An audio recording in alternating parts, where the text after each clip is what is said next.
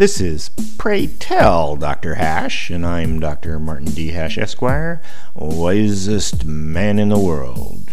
Because the competition just ain't that tough. And these are things I wish someone had told me. Today's topic Will of the Electorate.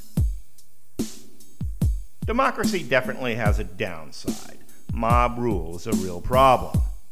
As an antidote, we're told we have a republic, one person representing many, rather than a democracy. But the pro democracy people have an alternative story that the original choice as a republic was on purely practical grounds because it was too difficult to get a large number of people to vote over long distances which is now antiquated and we have to get closer to pure democracy. The reason for the competing narratives is that the people who are out of power come up with alternative explanations of things that are prohibiting their ascendance to power.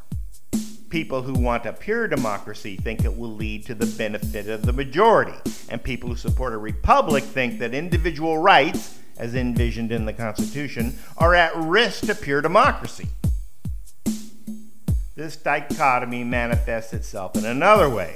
The collectivists, pure democracy types, think representatives are not responsible to the people who elected them, but should instead represent the thinking of the majority.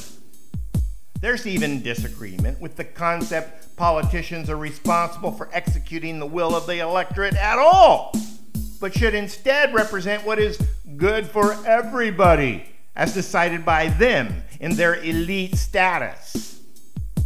However, it's not in a politician's purview to substitute their own judgment when the will of the constituency is clear. People who applaud taking a brave stance against the will of the electorate are simply those whose own selfish interests agree with that politician.